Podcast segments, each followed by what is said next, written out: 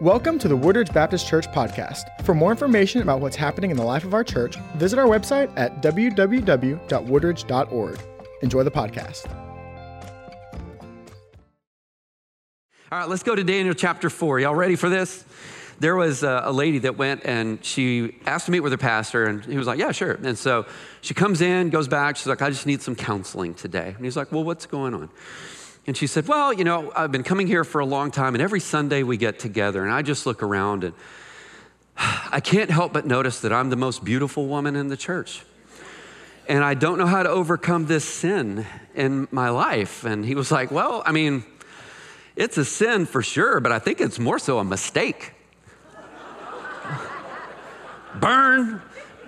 All right, hold that one in your mind. Y'all remember Muhammad Ali? Maybe, maybe the greatest boxer of all time. Maybe. You don't have to debate me right now uh, on that. There is a story. I don't know if it's true, but there's a story out there about this guy. So he's like in the height of his fame, and he was getting on a flight. And he gets on the flight and he sits down, and after a while, you know, you have to fasten your belts, right?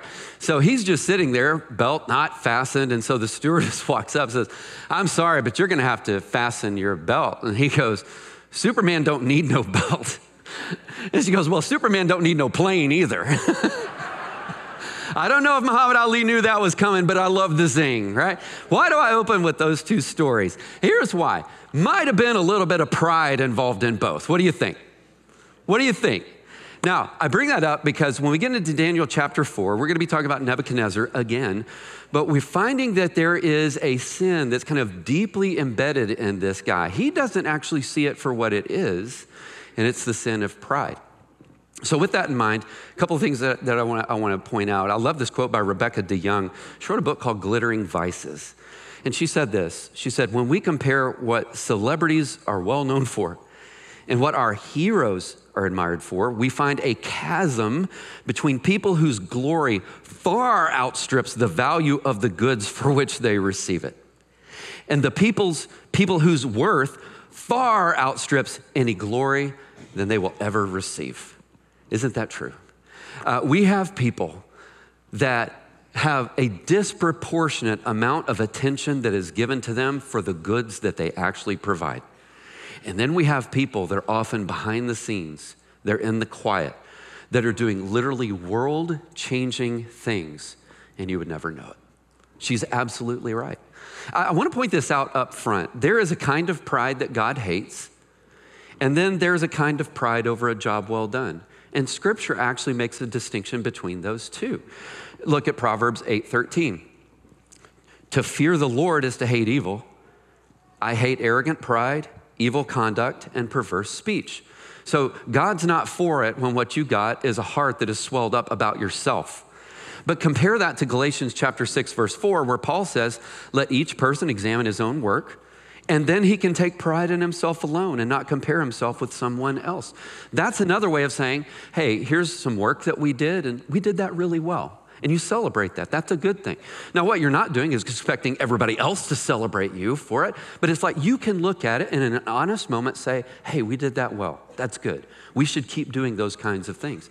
See, scripture actually makes a distinction between those two things. Now, hold that in your mind while I give you a little bit of background, just a little bit of a reminder about this guy named Nebuchadnezzar. Nebuchadnezzar was the most powerful man in the ancient world. Uh, his capital was Babylon. Really, Babylon was the capital of the world at the time. It spanned, Babylon spanned on, on, on both sides of the Euphrates River. Uh, archaeologists have actually found that he was able to dig a tunnel from one side of the Euphrates all the way to the other side of the Euphrates. And that wasn't like last year. We're talking in the ancient world. Can you agree with me that that is impressive? That is impressive. Uh, when uh, Herodotus, the historian, went into Babylon, he was so blown away by it because he talked about all of the gold and the silver. He said, literally, the city shines because of all the gold and the silver that was there. You might actually remember it because of its hanging gardens, one of the ancient wonders of the ancient world. There were 400 foot waterfalls by Nebuchadnezzar's palace. I've decided to install that at my house this week. Isn't that impressive? It's amazing. Around the city, just around the city, there were, there were three huge walls that made the city almost impossible to get to. I mean, this guy was able to get stuff done. He's impressive. Now, I give you that background so that you can understand what's going on in this story. Let's jump into Daniel chapter 4. I'll start reading at verse 1. Here's the way it begins it says, To those of every people, nation, and language who live on the whole earth, may your prosperity increase. I'm pleased to tell you about the miracles and the wonders the Most High God has done for me. This sounds like a pretty good start. What do you think? How great are his miracles? and how mighty his wonders. His kingdom is an eternal kingdom, his dominion is from generation to generation. I, Nebuchadnezzar, was at ease in my house and flourishing in my palace. And then you look at verse 5. I had a dream, he said, and it frightened me. Well, we've seen that before, haven't we? You think about a guy that's got all the wealth that you can imagine. He's got these walls that are protecting him, and God has a way. He's already had a dream before that when it happened, he says, what does that even mean? And so he calls all the wise men in to interpret it for him. And his best people couldn't figure it out. Mm, but there was a guy named Daniel. You remember him? And Daniel was able to give him an interpretation of the dream. Well, you fast forward a little bit and he's having another dream. You think God's trying to get to this guy or what? That's what's going on. So, as was his custom, he calls in all the wise men of Babylon again to give him an interpretation. None of them can do it. I'm going to throw this out them. A lot of them didn't want to do it. In case you haven't noticed this about Nebuchadnezzar, every time he calls people in, he's like, I'm about to kill everybody. Well, who, who wants to go get around that guy? And probably with this, he's like, I had another dream. And all of his wise men are like, oh my gosh, this guy's got to stop dreaming. Because every time he has a dream, he's like, who's going to give the interpretation of the dream? He's like, and if it's not us, he's like, somebody's about to die. We're about to have another die moment. At least that's the way it looks to them. So they're like, I don't think I want to do this. So who does it?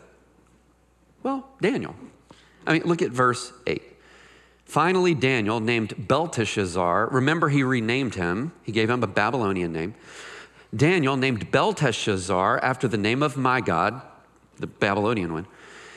The spirit of the holy gods is in him, came before him, and I told him the dream. There was a tree in the middle of the earth, and it was very tall. Look at verse 11. Its top reached to the sky. It was visible to the ends of the earth. Its leaves were beautiful, the fruit abundant and on it was food for everybody. Wild animals found shelter under it. The birds of the sky lived in its branches, and every creature was fed from it.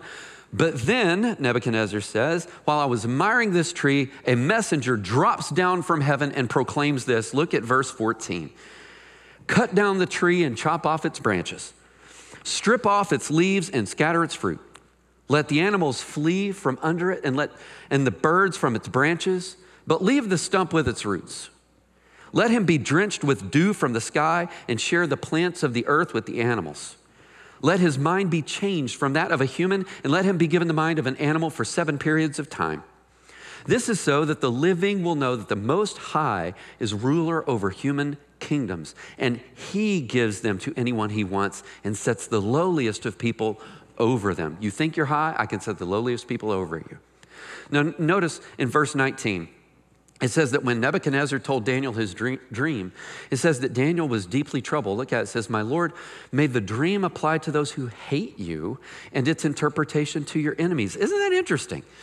I mean, the reason I find that interesting is because you have Nebuchadnezzar that has actually pulled Daniel's people into servitude to him.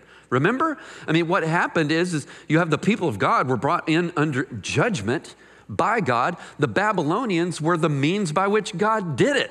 That's what's going on. And so you would sit there and think, okay, how would you view the Babylonians? And the answer is, is an oppressor. I mean, it's what we're doing here. You brought me in. You made me learn your language. You made me learn who your gods are. Told me I couldn't worship my God. I got to worship yours. How much you going to like somebody like that? But it seems what's going on in Daniel chapter 4, Daniel has actually grown an affection for this guy. It's like, I see, I hear the dream. He hasn't even told him what's going on yet. And he says, I really wish this wasn't about you. I really wish that. Here, here's what I think is going on. And one person said it really well. He said, It appears that Daniel, by this point, has learned to genuinely love King Nebuchadnezzar, not to admire him or to approve all of his practices, far from it, but to love him as a person. Daniel had obeyed God's command that you, by the way, you saw this before in Jeremiah 29. It's like, set up your houses there, multiply there, be among the people there, win their favor as you are there. Seems like Daniel has done that. Nebuchadnezzar really likes Daniel and trusts him. I'd ask you this, though. Is this how you would feel about somebody around you that might be your Babylonian? Now, I, am going to guess this. You're probably not under the oppression of a Babylonian king right now, but it might be somebody that you work with. Uh, they are just, they are difficult to say the least. They don't value the things that you value. They don't worship God the way that you worship God. In fact, they probably mock you for it. That's probably your Nebuchadnezzar. You get the idea? And what you have with Daniel in response to that is not, I see you necessarily as just an enemy, but he's grown to see him as a friend. It shows us something. You can have sincere and deeply profound disagreements with people and, shockingly, still care for each other. That can actually happen. So Daniel says this. He's like, So tell me, tell me what's up with the dream. And Daniel, uh, Daniel says, Don't make me interpret it. And Nebuchadnezzar, who had learned to trust Daniel, notice what he says in verse 19. Belteshazzar, remember, just his Babylonian name, Daniel's Babylonian name. He says, Don't let the dream or its interpretation alarm you. Well, boy, that's a twist, isn't it? Because every time before it was interpret it and I'm probably going to kill you. Now it's interpreted. It's like, don't freak out. Just tell me what it's, tell me what it means. What does it mean? And so Daniel in verse 22, he says, okay, Nebuchadnezzar, you are the tree. You're the tree. And like the tree, you have become great and strong. Your greatness has grown and even reaches the sky. Your dominion extends to the end of the earth.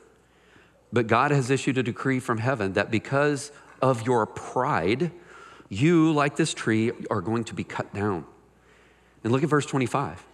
You will be driven away from people to live with the wild animals. You'll feed on grass like cattle, be drenched with dew from the sky. I mean, you're going to be living out in the sticks not in this palace. And it'll happen for seven periods of time until you acknowledge that the Most High is ruler over human kingdoms and he gives them to anyone he wants. And as for the command to leave the tree's stump with its roots, your kingdom will be restored to you as soon as you acknowledge that heaven rules, not you. Heaven rules. Notice what Daniel is doing. He is pleading with Nebuchadnezzar. Have you caught that? He's begging this guy. He's begging him to repent. He's basically saying, look at verse 27. Therefore, he said, May the king heed my advice. It's like, listen to me. Separate yourself from your sins by doing what is right and from your injustices by showing mercy to the needy. And then he says this there, perhaps there will be an extension of your prosperity. It's like, that's not what you do it for, but maybe God would bless you even more if you do, do with the good things the right thing. But you're not. He's like, stop, do it differently. How does Nebuchadnezzar respond? You would like to think at this moment, he goes, You know what, Danny?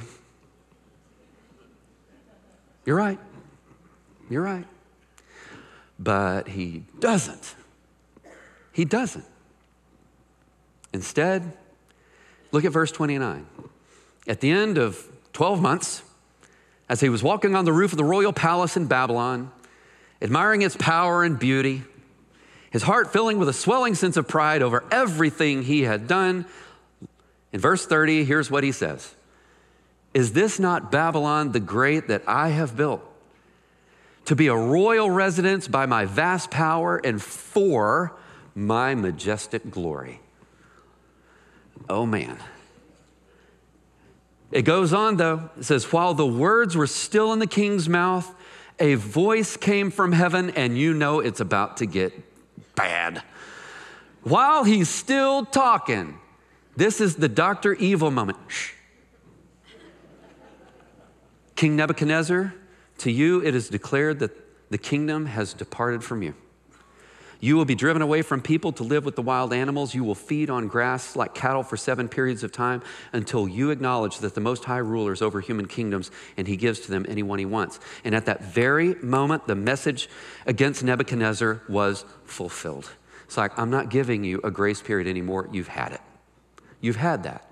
Now you're going to see judgment. And so it happened. For seven periods of time, he ate grass like cattle. His body was drenched with dew from the sky until, as Daniel 4 goes on, until his hair grew like eagle's feathers and his nails like bird's claws. This is getting bad. Guy doesn't look so good anymore, does he? That's how you also know that eagles are bald. They have to have to part their feathers over. I'm kidding. We're not exactly sure what the seven periods of time means. Probably it means something like this. The number seven in Scripture is symbolic, it means something, it represents something. Probably what it means, he says, you'll be given over for seven periods of time, is until it has done what it was meant to do. It's a time, it's meant to be a time that is fulfilled. It's meant to be a talk speak of a time that is whole or complete. How long will you be given over to this? Until the job's done. Until the job is done. You're gonna look like this. Now, I did a little bit of research, and I don't know if you know this, but there is a mental disorder called boanthropy. Have you heard of that? It's actually the belief, or it's a mental condition, that while rare, the victim believes that they are a cow. This is true.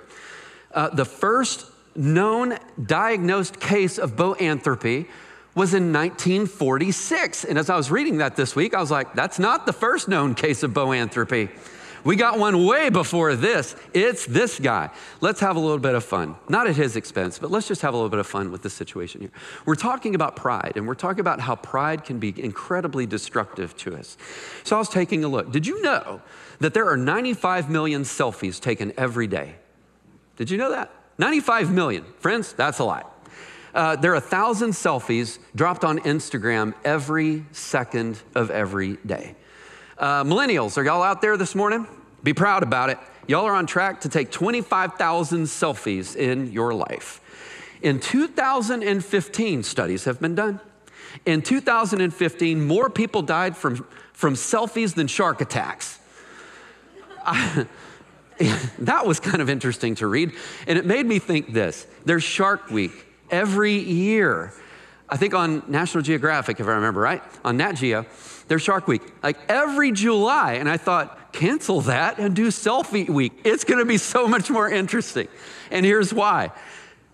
In a, a, period of less than two years, 57 people drowned while they were taking selfies.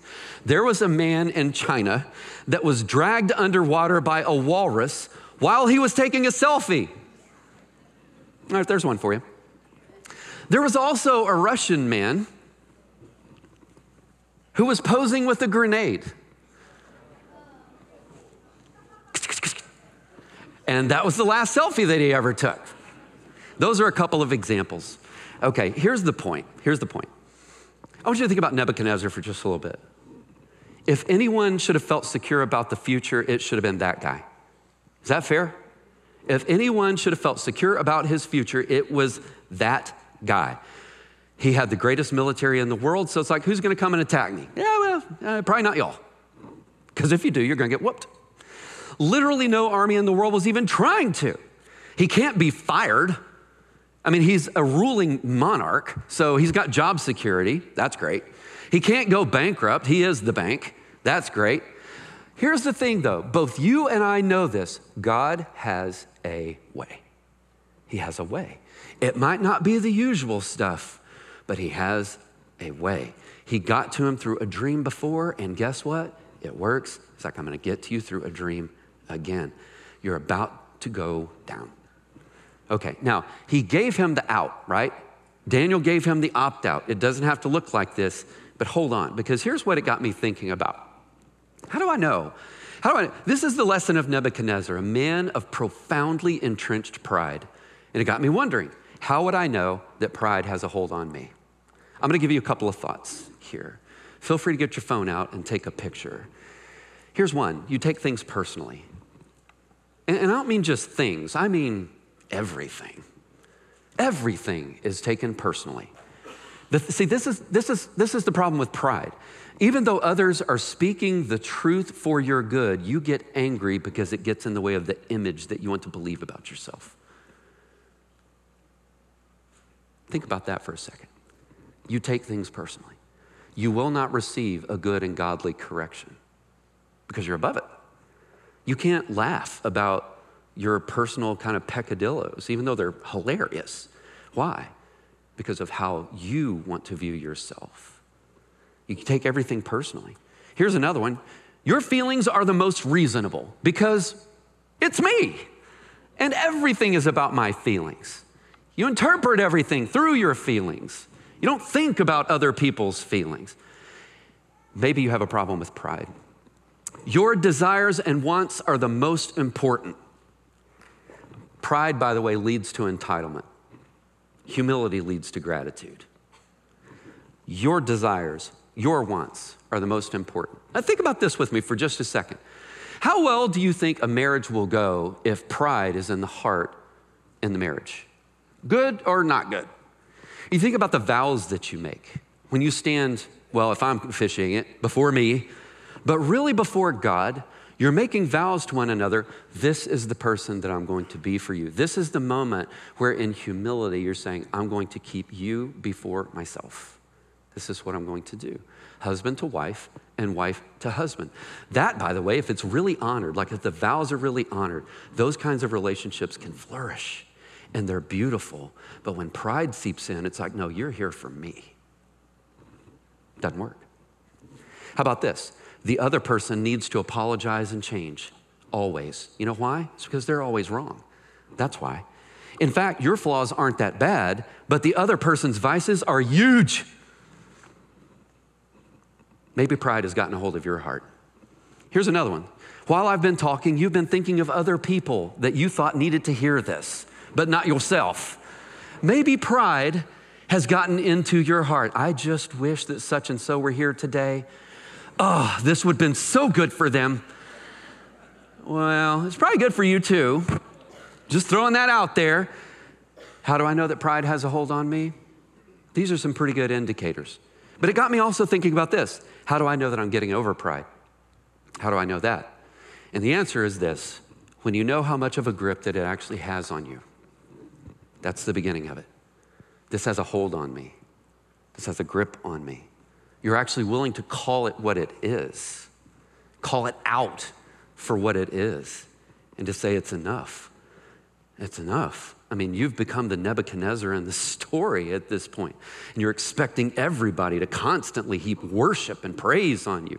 And when you're not getting it, you blow up. This is a Nebuchadnezzar moment.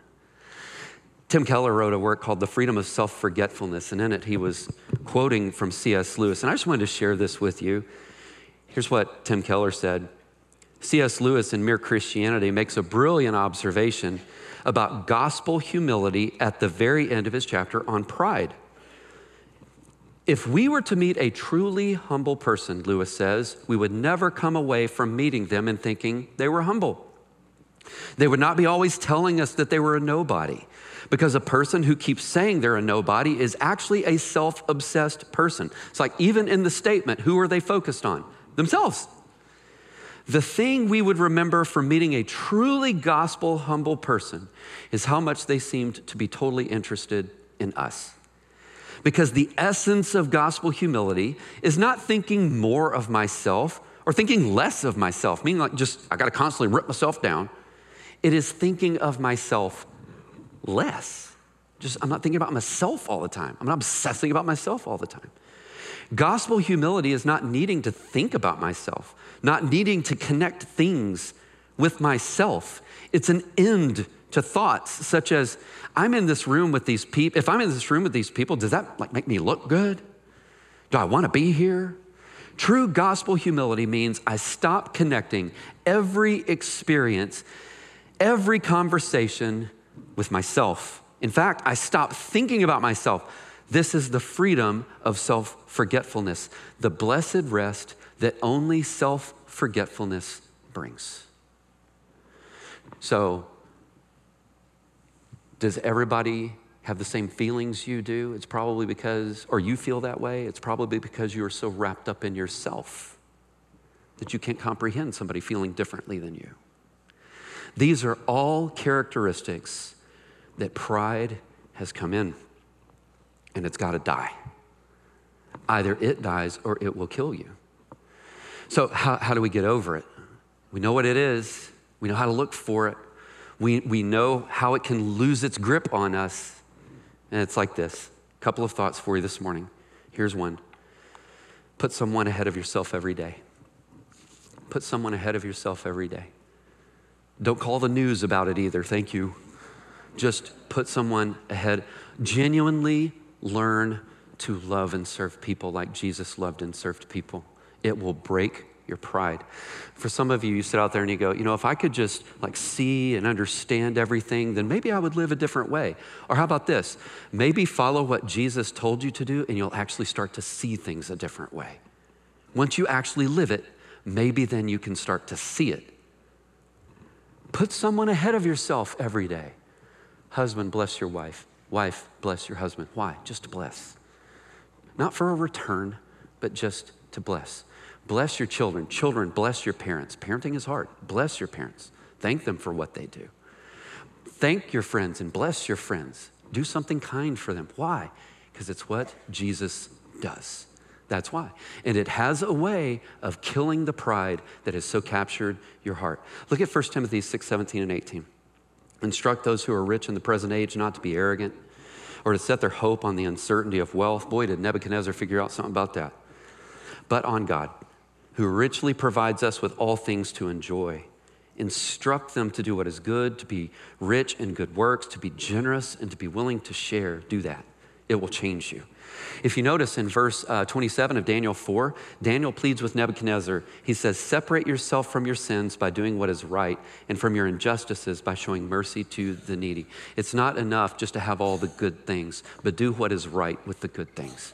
Do what is right with them. It's significant, by the way, that Daniel puts repentance in terms of a new attitude toward people that need mercy. Did you catch that? You have a whole new attitude toward people who need mercy.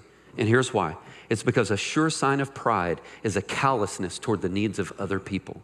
If you feel like, if you feel like you are responsible for everything in your life and you feel like you have no one to thank but yourself for everything that you have in your life, then you have no natural compassion for people who need mercy from you. You have none. By the way, and here's the thing about pride you believe that you're a self made person, and you're not. You're not. That is how pervasive this is. Every good and perfect gift is from above. You didn't create it, He gave it. But we believe, our, we believe it when we say it to ourselves. That's when you know it has a hold on your heart. However, if you realize how much you owe God, your heart naturally goes to mercy and grace. It's where His heart went to you, and it's where His heart went to me. Here's another way of breaking the hold of pride. How about give anonymously? Just give anonymously. Don't put your name on it. Just give. Don't need credit, don't need recognition. But what that does mean is we need repentance. You remember this is what Daniel called Nebuchadnezzar to? And Nebuchadnezzar was like, I mean, I hear you, but I'll pass. And then he got to then he got to have boanthropy for seven periods of time, you know? I don't want you to have boanthropy, people. That's why we're talking about it. Daniel said to Nebuchadnezzar, he said, turn and walk a different way. This morning, he's telling you the same thing. If pride has captured your heart, turn and walk a different way. I love this quote from C.S. Lewis in Mere Christianity. He said, A proud man is always looking down on things and people, and of course, as long as you are looking down, you cannot see something that is above you. Nebuchadnezzar, in his pride, could not see God. If you are like Nebuchadnezzar, you can't either. You can't. Your eyes are not fixed in a position where you could see him. And think about Nebuchadnezzar. Even though he had a prophet standing in front of him, relaying the message of God to him, not only could he not see God, he couldn't hear him either. That is how much pride had a hold of his life. It's time to look up. Do you remember that little phrase in Daniel chapter 4, verse 26? If, if you just kind of blast through the passage, you're like, nope, but it actually means something. After everything is torn down, there's this verse 26 where it said, Leave the stump with its roots. Leave the stump with its roots. It's kind of weird, isn't it? But here why, here's why that verse is there is because a stump with roots can grow again. A stump with roots can grow again. There's hope in this, there's judgment in this. But Nebuchadnezzar, there's hope. There's hope. I want you to notice Nebuchadnezzar's change. And this is actually, I love this part of Daniel 4 because it seems like eventually, after a bout of boanthropy, he gets it. He says, The Most High God lives forever. He says that in verse 34. And if you think about it, Nebuchadnezzar's flatterers, you know, the people that were like, Oh, praise to you, you're amazing. All of those people, they had always greeted him with, O king, live forever. And now Nebuchadnezzar was saying, No, he's the king, and his kingdom is forever. We hope you have enjoyed the podcast. For more information about our church, visit www.woodridge.org.